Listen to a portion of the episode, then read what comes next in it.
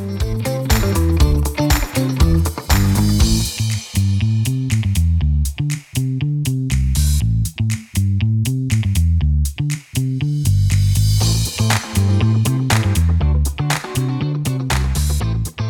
hello, everyone. This is the Frankly Daniel Show, and I'm the Daniel in the Frankly part of this enterprise.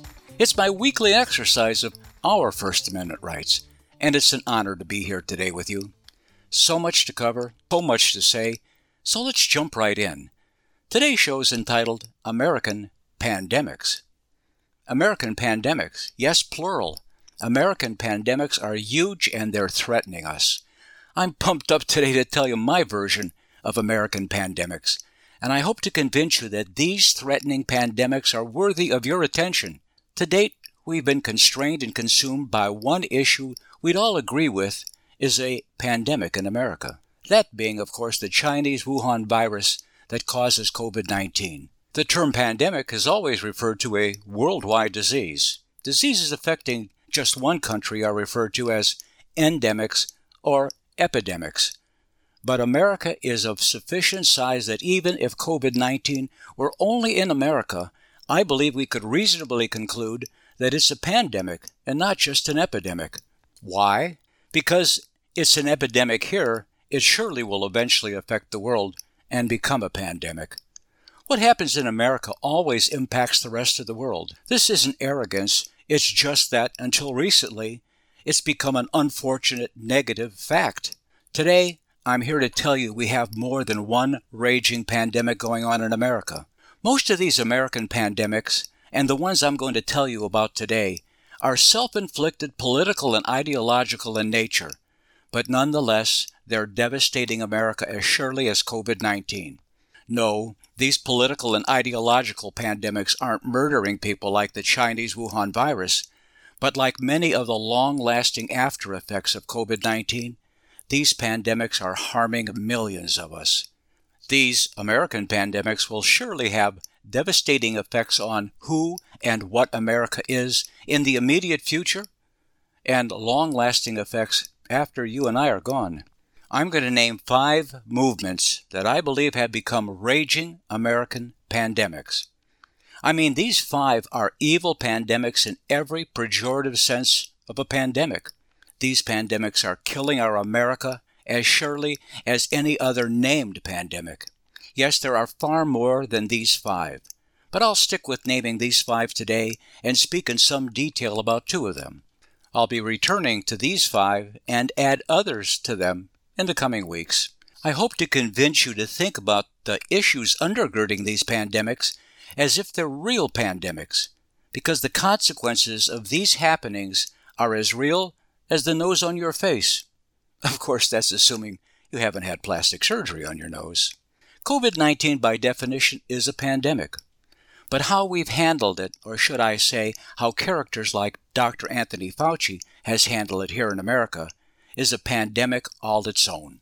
I'll come back to COVID 19 next week.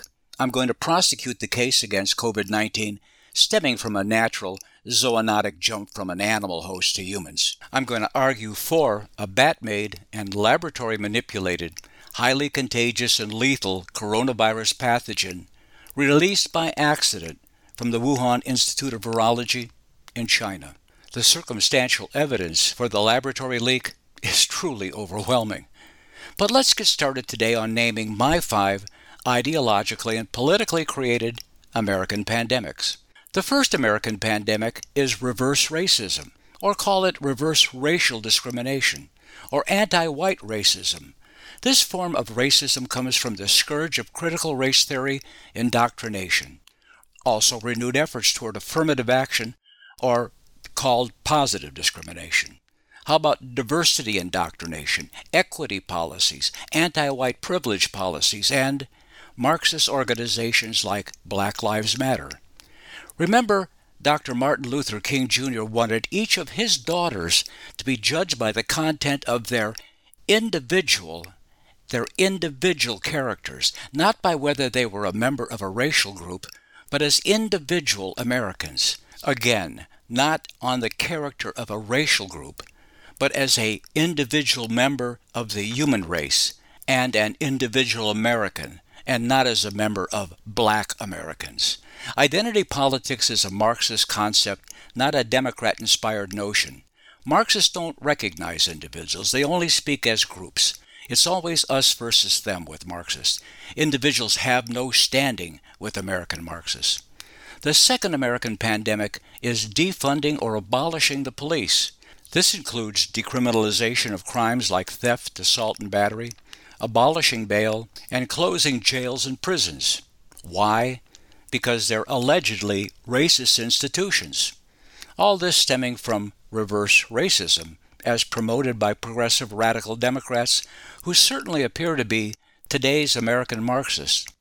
The third American pandemic is the threat by American Marxists to abolish the Second Amendment and confiscate all guns in America. Democrats claim this is their issue, but it's really an American Marxist idea. You can't control a population if they're armed. Ask the Venezuelans what happened when their guns were confiscated by their central government. The fourth American pandemic is the wholesale promotion of transgenderism, especially aimed at our children. I do think there is such a malady called gender dysphoria. Gender dysphoria is a clinically significant distress or impairment related to a strong desire to be of another gender, which may include desire to change primary and or secondary sex characteristics. Not all transgender or gender diverse people experience dysphoria. Listen, some people think they're different animals. As far as I'm concerned, adults can do or be who and whatever they want to. They're welcome to mess with nature as long as it's within American law. Adults that wish to undergo sex reassignment surgery is their decision, and that's fine by me. But when this community pushes and promotes their ideas to five, six, seven, and eight year olds and starts down a path to gender reassignment at these ages or kids in their early teens, be it hormones, surgery, or the encouragement to cross dress, then I definitely think this has become an American pandemic, and this nonsense is more prevalent than you may think. The fifth American pandemic is unbridled, illegal, alien immigration. I consider each of these pandemics to be evil, antithetical, and dangerous to America's very heart and soul. Yes, these pandemics are interrelated and capable, if not stopped by us, to inalterably change America into an unrecognizable monstrosity and something we'd never wish upon our children and certainly not our grandchildren. The often quoted Edmund Burke said, The only thing necessary for the triumph of evil is for good people, like you and I, to do nothing. So let me speak out against illegal alien immigration. But first, let me stop here and declare I'm very pro immigration. I'm pro legal immigration. After all, my family came from Poland in the 1920s and 30s and legally entered the United States with every intention of becoming American citizens. My ancestors had an unswerving desire to become totally Americanized, and they quickly assimilated into American culture, even at the sacrifice of their ethnicity. They willingly entered the American melting pot, believing that in America you can become anything you put your mind to and hard work into. Americans grant citizenship to a million, yes, a million green card holder foreigners every year. I'm so fed up with hearing the left's excuse for illegal immigration. They say, after all, we're all immigrants. America is a nation of immigrants. Hello. Every nation on earth is a nation of immigrants. The Lord didn't populate the world by creating nations and then filling them with aboriginals. We all came from Africa. Every human alive today has an African immigrant ancestor. But unbridled illegal immigration and wholesale cross border migrant crime is different. It's an American pandemic, and it's having huge impacts on neighborhoods, schools, cities, and American pocketbooks. Not to mention the loss of our national sovereignty and security. You've heard Ronald Reagan say a nation that cannot control its borders is not a nation. given our current immigration flow, why don't we just relocate our border to the Panama Colombian borderline? On average, our Border Patrol apprehends 170,000 170,000 illegal aliens each month attempting to cross our southern border. Now, most of these immigrants come from countries north of the Panamanian Colombian border, and they're allowed to claim asylum and enter the country as refugees. But now we have migrants crossing from 160 different countries. The U.S. Border and Customs Patrol tells us another 50,000 to 60,000 alien migrants each month enter the U.S. but aren't apprehended because of lack of critical manpower. Note that the U.S. law deems a refugee as an alien who has experienced persecution or has a well documented fear of persecution because of their race, religion, nationality, membership in a particular social group, or their political opinion. Fleeing poverty is not grounds for asylum. Fleeing economic hardship is not grounds for asylum in America or any other nation. Fleeing alleged climate change is not grounds for asylum in America or in any other nation either. Under this definition, which is the United Nations definition of refugee as well, the only true asylum seekers recently crossing our border are most likely those from Venezuela and perhaps Cuba. But apparently, Joe Biden doesn't care about anyone's refugee definition, except his own distorted ideological and political view, and the rest of us be damned. Frustratingly, maddeningly, Joe Biden's policies leave us powerless to stop this escalating flow of aliens the Biden administration and the progressive Democrats, also known today as American Marxists, have used the president's ability to issue executive orders allowing this travesty of wholesale human importation. Our only hope of stopping this travesty is to retake the Congress in such numbers that conservatives would have a veto proof majority in both the House and the Senate. And while I'm optimistic about the 2022 elections, I'm also a realist so far under the Biden administration we'll soon be at 1 million aliens shepherded into America by a far left president who claims at his inauguration to be a national uniter. Well, little did we know he was going to invite the rest of the world to come live in America at taxpayer expense. Congressman Byron Donald from Florida recently appeared on the Laura Ingraham Show and had this to say about the border. Listen, this is a complete and utter disaster on our southern border. Our Border Patrol men and women are completely overwhelmed. They've basically been turned into a medical triage unit. They're triaging medical conditions and they're releasing people into the United States. Let's face it, we must ask what are we getting ourselves into?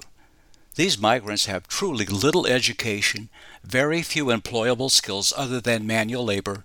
They don't speak English. They come with dependent children and we have little information as to their health care histories or criminal records. To top this off, we're in custody of thousands upon thousands of unaccompanied alien children. This has never happened before. Have we become an international foster care agency? This isn't my opinion, it's cold, hard reality. We have millions of Americans who are being told their careers in the fossil fuel industry are coming to an end an abrupt end in some cases. These Americans should have first call on federal funds for new career training and education, not those streaming across the border. But aliens are being offered free education at all levels, including college. Nevertheless, these migrants, every one of them coming through customs ports, are claiming asylum. Yet we release them into the country and support them while they await their asylum hearings. Our backlog of asylum court hearings is approaching 2 million cases. The Biden administration refuses to hire more judges to hear these cases. Instead, Biden is putting his efforts into granting them asylum and putting them on an accelerated path to citizenship. Biden is already tampering with our current immigration laws. Breitbart News just reported this quote, President Joe Biden's radical appointee to the Justice Department's Civil Rights Division is smashing another legal hole in the nation's immigration law, with a June 16th decision offering citizenship to migrants who claim they're fleeing spousal abuse or local crime. End quote. Really? Just claim you're a victim of spousal abuse, or you've been victimized by local in country crime, and you're on your way to near immediate citizenship. Gene Hamilton, the vice president at the America First Legal nonprofit law firm and a former top official in Trump's Justice Department, responded by saying, quote, Today's decision will lead to tens of thousands of meritless asylum claims, if not hundreds of thousands, in the months and years ahead. End quote. Here are Congressman Byron Donalds' thoughts about this program. You take this new policy in with the people who have already been turned down or turned away, you're going to completely overwhelm whatever semblance of border security exists. We already know that less than 15% of asylum claimants appear for their court hearing. Less than 10% of those who do appear are granted asylum. Those not receiving asylum are told to voluntarily leave the country. Fewer than 5% do. The Biden administration has ordered the Immigration and Customs Enforcement Agency, also known as ICE, to stand down. They're not to arrest or deport migrants denied asylum. The entire immigration charade is a criminal joke. It's a joke on us, a joke on tax-paying American citizens. In fact, it has just taken another step toward maddening. For instance, Breitbart News also just announced that President Joe Biden is allowing Central American economic migrants with pending asylum claims, not just approved claims, but pending claims, to have the State Department fly their families on the American taxpayer dime to live with them in the U.S. while they await their asylum hearings, which are likely years away. The Los Angeles Times reported earlier this week these changes could boost the number of Salvadoran, Guatemalan, and Honduran children joining their families in the U.S. from several hundred to tens of thousands. More chain migration, more gaming the system. Who benefits? Tell me again that this insane effort to pull millions upon millions of aliens into the country isn't an American pandemic Frankly, I'm blown away that we haven't exploded in public outcry over this insane, yet very concerted, deliberate program. Just this week, Republican House members grilled Homeland Security Secretary Mayorkas why more than $2 billion had been moved from COVID congressionally mandated funds to his department to relocate thousands upon thousands of immigrants across America. So I ask you, What's the American problem for which massive southern border illegal alien immigration is the solution? Again, what's our problem for which unskilled, undereducated, non English speaking aliens with dependents and with questionable health and criminal backgrounds are the solution? This is a very simple equation problem, solution. How does this, how does this equation work? The problem, according to American Marxists, also known as radical progressive Democrats, is that America is too white. Did you hear that? America is too white. I can hear you saying, Daniel, you must have fallen and banged your head, and banged it hard, really hard. No, no, honestly, I'm telling you straight up. I've thought long and hard about this subject, and I've listened and read extensively to all the arguments. And so I ask you, what other conclusion can you arrive at? Compassion? I ask for whom?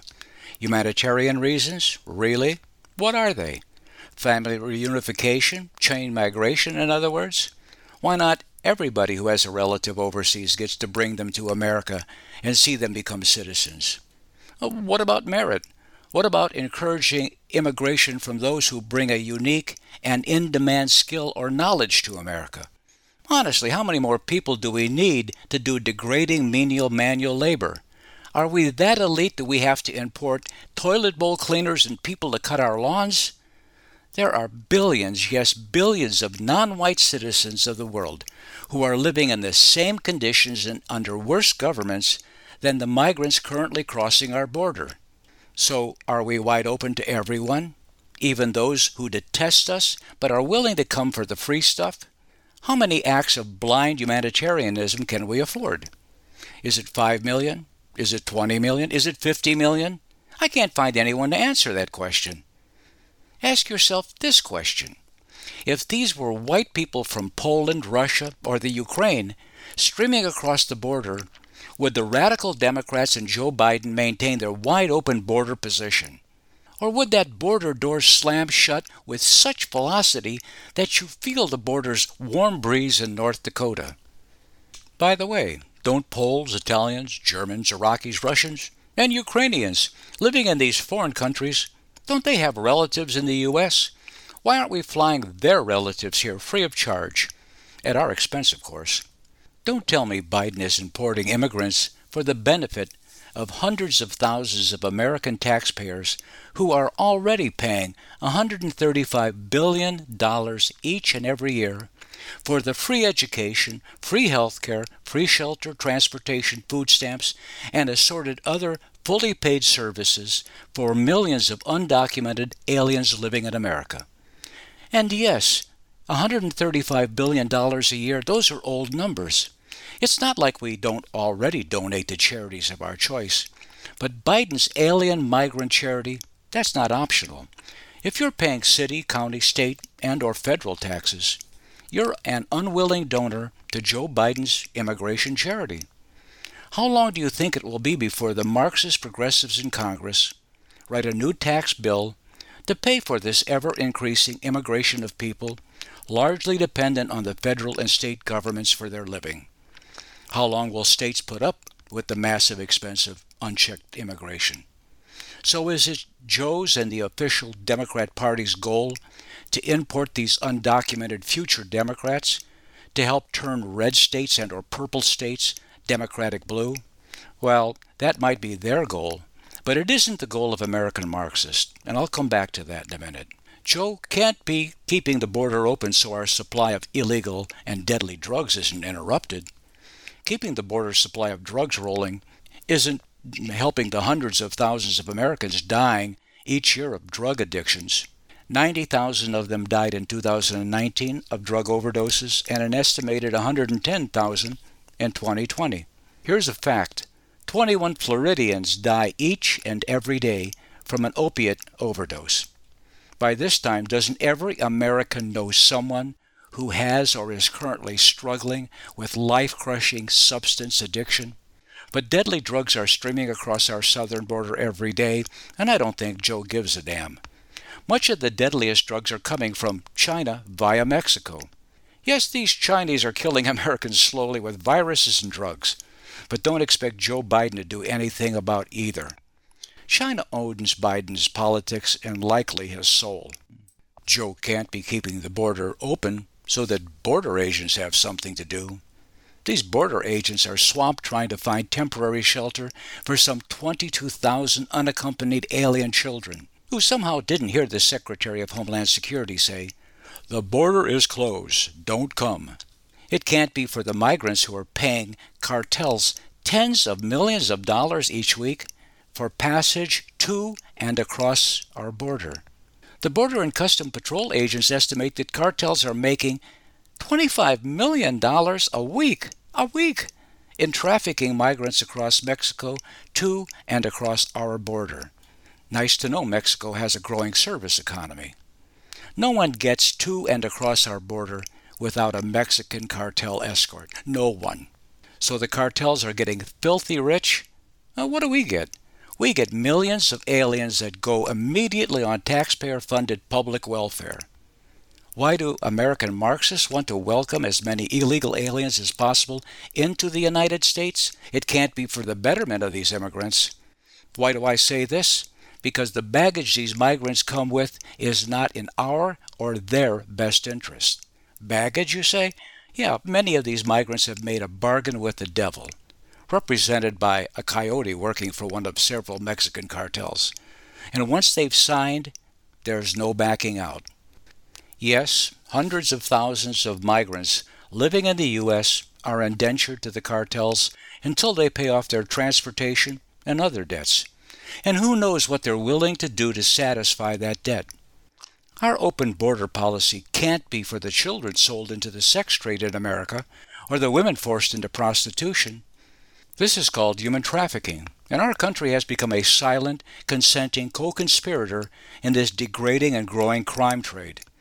The FBI director even said as much in his recent congressional testimony. Here's Congressman Byron Donald again.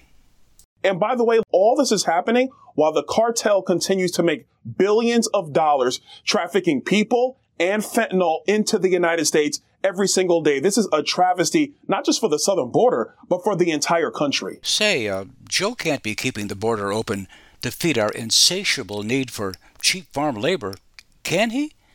Ironically, the so called progressive Democrats are demanding a living wage of at least $15 an hour for all labor.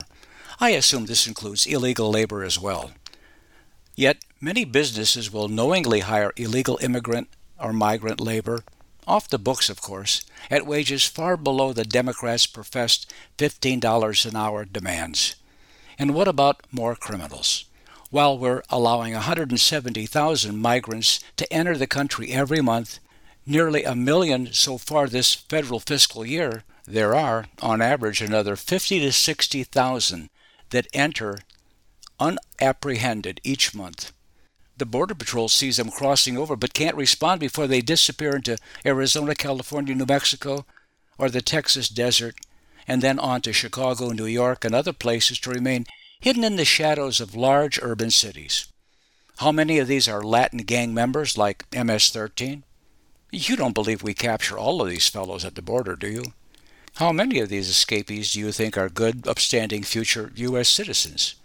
Given that you can walk up to a border agent and surrender, and be allowed into the country and even given immediate free benefits, why would anyone choose to secret themselves and enter uncaught? I'm sure you can guess. Well, it's been a fairly vigorous first half. I have so much more to share with you about American pandemics. Let's take a short break and I'll practice my slow, deep breathing exercises. Please, you all come back. I'll be here. There's so much more to ponder.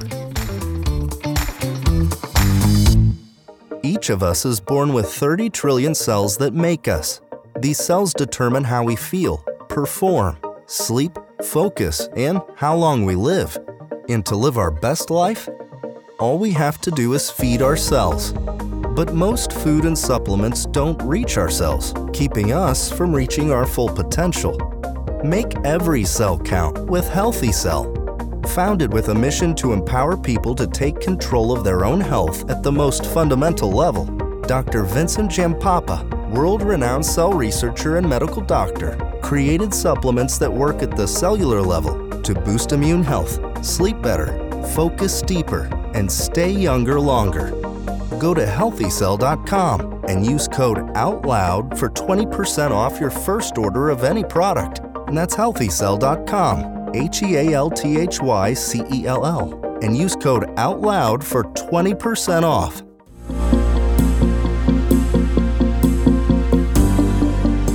AmericaOutloud.com.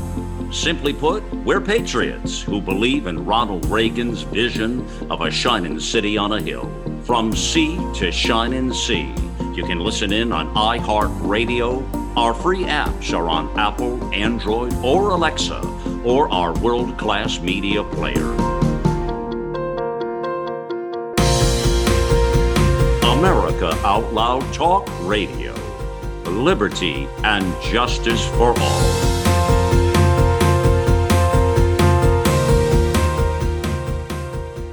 Never before in our history have we witnessed the level of hatred that is now being waged against our law enforcement.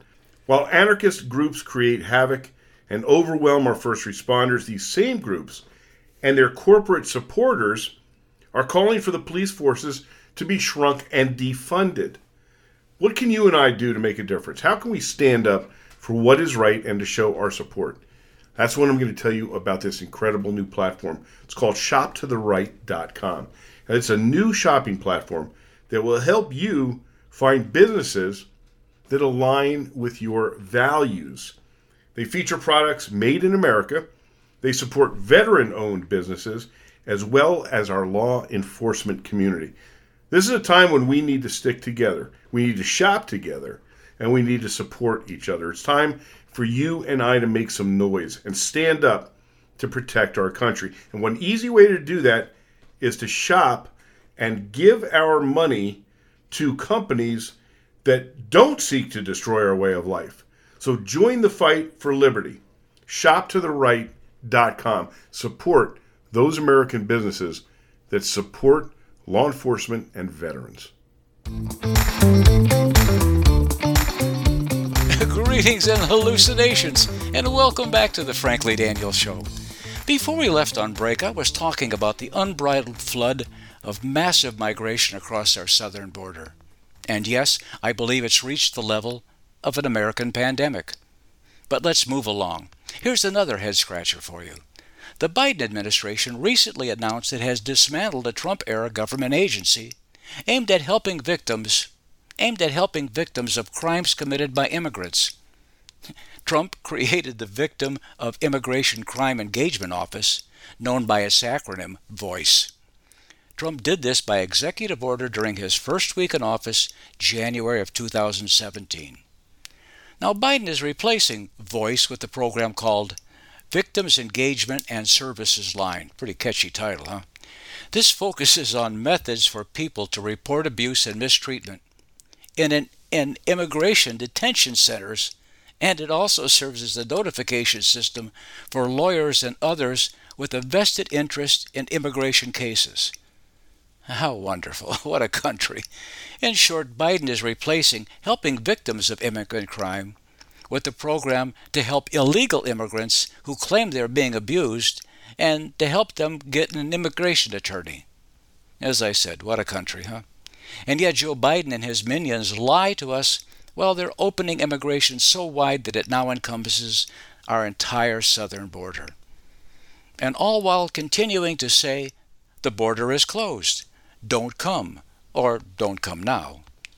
Neither Joe Biden nor snarky Kamala Harris will acknowledge we have no vaccine to protect us from the thousands of criminals, the drug and human traffickers, and the fraudulent goods smugglers crossing our borders with impunity every day. And the cost to Americans is immense. But there's another dirty secret about money. Guatemalans who are working legally and illegally in the United States send more than $18 billion back to their families in Guatemala each year. Now, international money transfers made by legal and illegal migrant workers who send much of their earnings to their families in their country of origin, these money transfers are known as foreign remittances. For most Latin American countries, these foreign remittances are their largest trade income. The sums are even larger for Mexico and other Central and Latin American countries. Mexico earns over $43 billion a year from foreign remittances. The more money Mexicans and Guatemalans earn here, the more money flows back to their respective countries. Now, this money finances more immigrants paying cartels to transport them to the United States. So, illegal immigration is like a perpetual motion machine.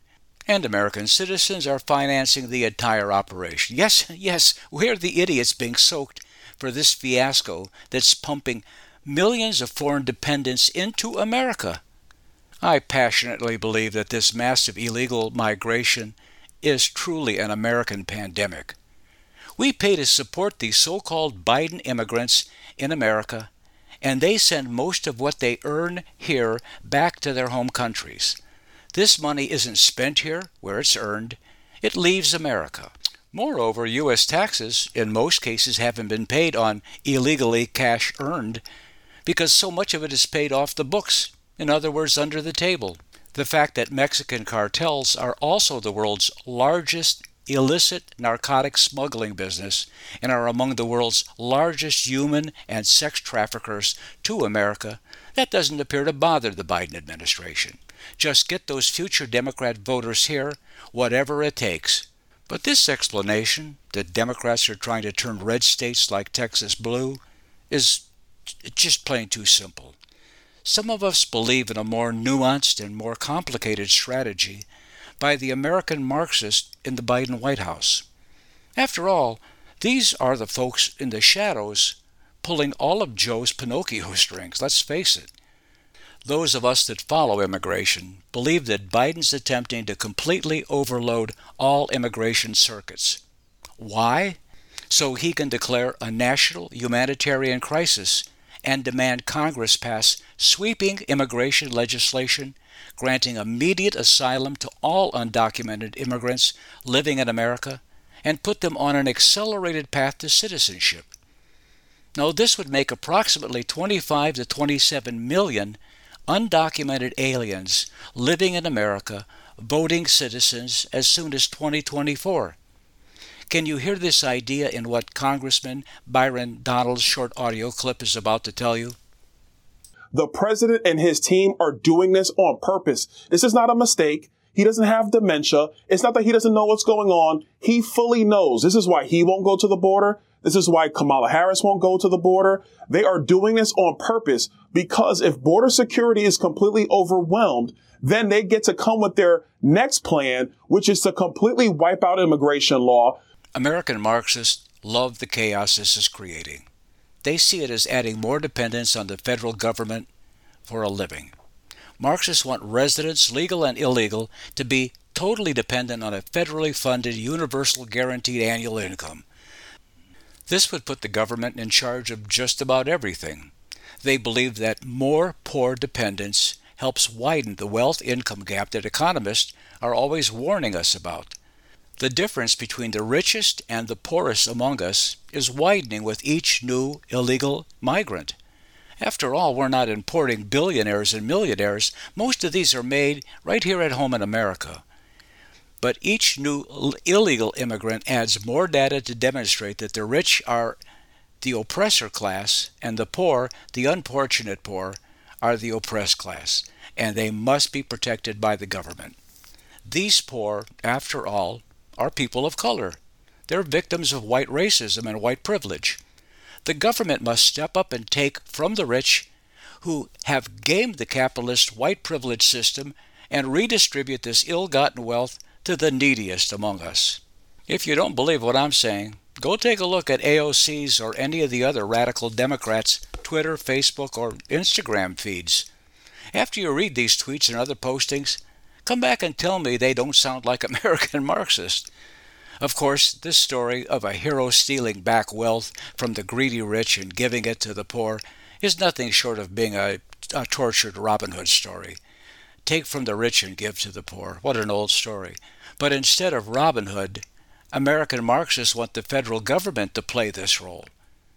But remember, please, that Robin Hood that Robin Hood story is based on Robin stealing back from those who came into their wealth by robbing the poor through excessive taxation or outright confiscation of property and goods. American Marxists believe and they preach that our capitalist economic system does exactly this. Their evidence many large corporations pay little to no income tax on their company's profits. But what a specious claim by American Marxists that our American corporations don't pay taxes. Consumers pay taxes on every product purchased from a company. Company earnings are paid to company employees who pay income tax on their income. Stockholders pay income taxes on their company dividends and stock prices or they pay capital gains tax. But I digress. According to American Marxists, large scale immigration of people of color is a necessary correction for America's obsession with whiteness. And yes, I believe reverse racism is an American pandemic. I believe there are individual white Americans who are racist. But you and I know that white America isn't racist. So why aren't we mad as hell in speaking out against this evil? Why are Americans and corporations afraid to speak out against this racial extortion? Well, because we're all rationally and irrationally afraid of being called racist. No one wants Black Lives Matter to boycott or riot their homes or, places or places of business. Corporations are afraid to take a stand against this racial extortion. They're scared crazy that their company's stock price will fall with attendant negative publicity that they somehow support racist policies. They fear a racially led boycott, protests, and even riots. And they have to deal with employees who are fearful of being labeled a racist for working for a given company a company that's not in complete sympathy and compliance with what Black Lives Matter or some other racial group is de- demanding of them. Instead, they pretend they're enlightened. So they institute diversity departments with sweeping authority to rule on all things racial. This includes submitting to critical race theory training and re education programs for all employees. They make this ma- a mandatory condition of employment, and even our military under a Joe Biden presidency is being subjected to the same racial poison. So, fear is driving this reverse racism, and cancel culture is real. In fact, take a look at how Democrats, especially those power hungry Democrats, we, we all know who they are, how they used fear to get their way during the COVID 19 pandemic. Now, Marxists loved it. This was their proof of the concept that fear really works. Fear, fear, fear, and when in doubt, more fear. Afraid not to wear senseless masks and social distance. Afraid not to stay at home and shelter in place.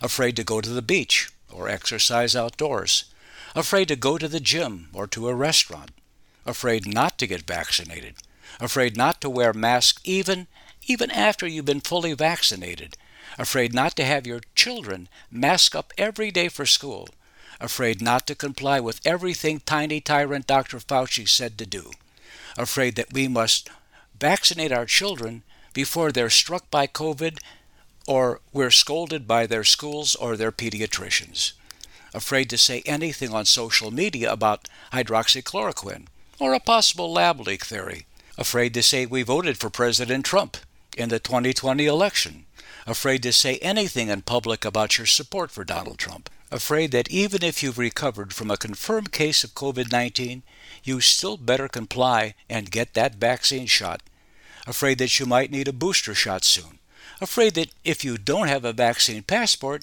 you won't be able to attend college or enter other public events, afraid not to wipe down your delivered groceries with Clorox wipes, afraid that COVID 19 will return in the fall because Dr. Fauci says it's possible, afraid of cancel culture, afraid of being doxxed, afraid of not complying with what we're told to fear. The power of fear is a deeply ingrained emotion American Marxists look to use fear of being labeled a racist to demand a complete overhaul of all of American society. And yes, this most certainly means a new American Constitution and a bigger role for a new, bigger, centralized federal government. Radical race baiting activists are using critical race theory to indoctrinate our school age children and, in fact, all Americans that white people are an oppressor class and they must be called out. This is important because 67% of the nation is still white. If whites were 15% of the country, whites simply wouldn't be relevant. Whites must be humbled and humiliated and must make amends for their past white sins. Sins all the way back to 1619 when the first black slave was allegedly brought to North America. Frankly, I wonder why, why start at 1619? What about the Jews who were slaves and indentured servants in Egypt under the pharaohs. Oh, I forgot. American Marxists don't think highly about our Jewish Americans.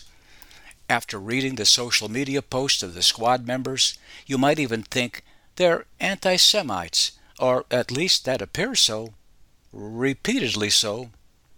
I contend that reverse racism is a growing American pandemic and I'm going to defer talking about reverse racism as an American pandemic until next week. But I'd like to take a moment to highlight a recent event that demonstrates how American Marxists use reverse racism to divide us. They use the fear of being labeled a racist as a means toward achieving racial equity. No, not equality under the law. Racial equality under the law was addressed by the civil rights and the voting rights laws of 1964 and 1965. These laws address the social justice for equality under the law for all races, sexes, ages, and religions. I'm talking about how Marxists use the term equity. Let me give you an example of equity. As part of Biden's American Rescue Plan Act, you remember the $1.9 trillion rescue plan that's currently fueling escalating inflation.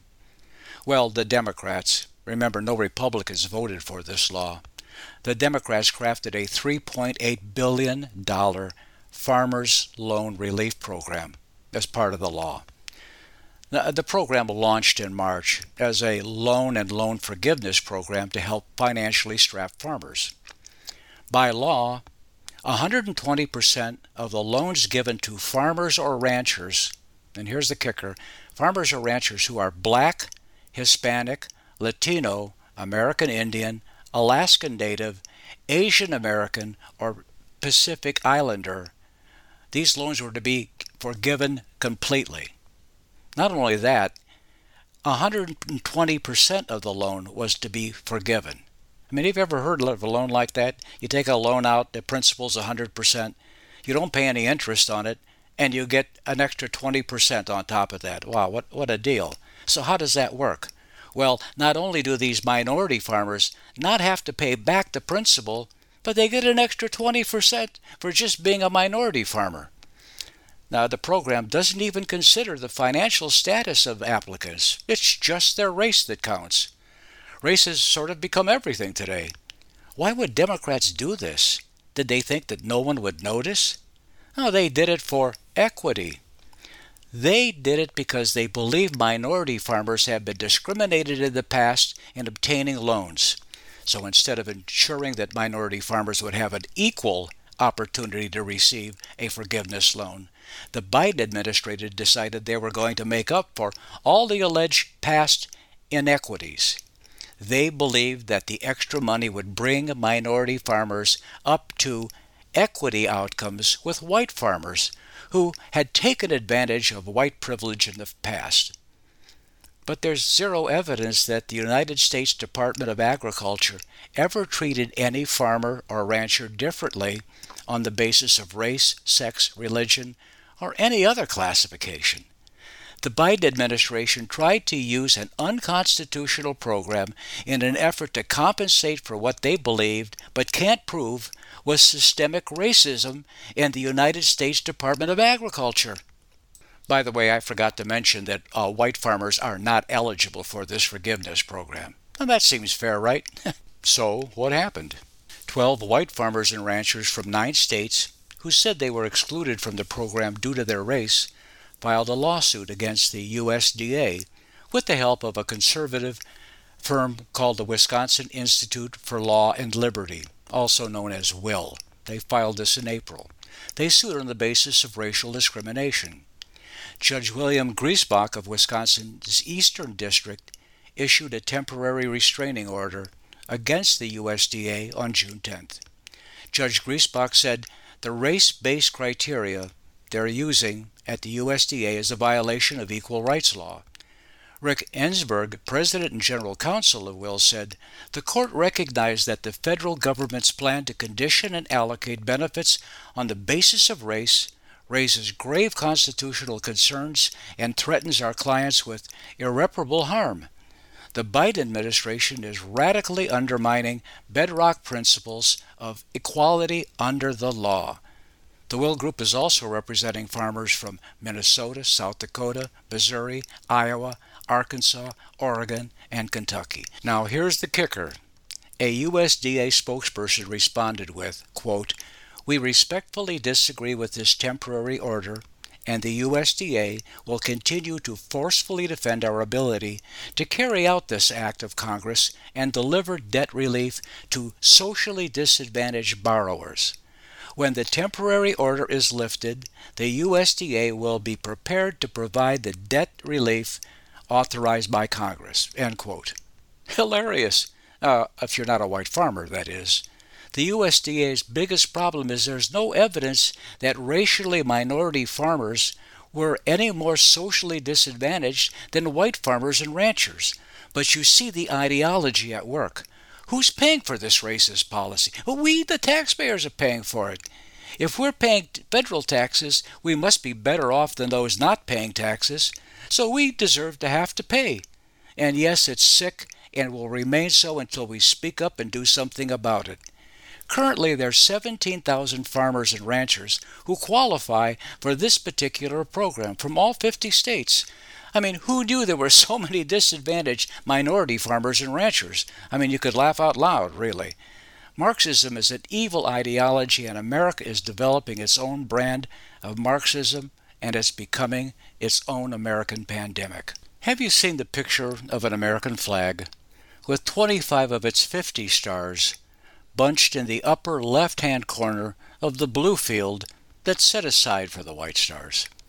And the other 25 stars are bunched in the bottom right corner of the blue field. That sums it up for me.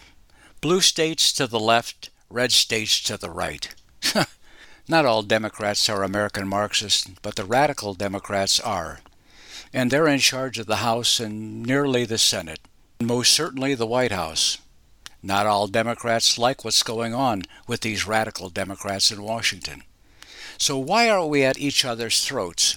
Well, I'm about to tell you. I've struggled with how best to describe what I think's going on in America that has set us against each other. Now, thankfully, Dana, one of my darling sisters in law, sent me a piece by Sir David Attenborough that highlights the problem. But first, I must say that I'm blessed to be married for 39 years to the eldest of three remarkable sisters. And I'm also blessed to have two wonderful sister in laws. I've taken the liberty to paraphrase uh, the Sir Attenborough's piece. It starts with If you collect a hundred black ants and a hundred red fire ants and put them in a glass jar, nothing will happen. But if you violently shake the jar and leave it on the table, the ants will start killing each other. Red fire ants believe that black ants are the enemy, while black ants believe that the red ants are the enemy, when the real enemy is the person who shook the jar.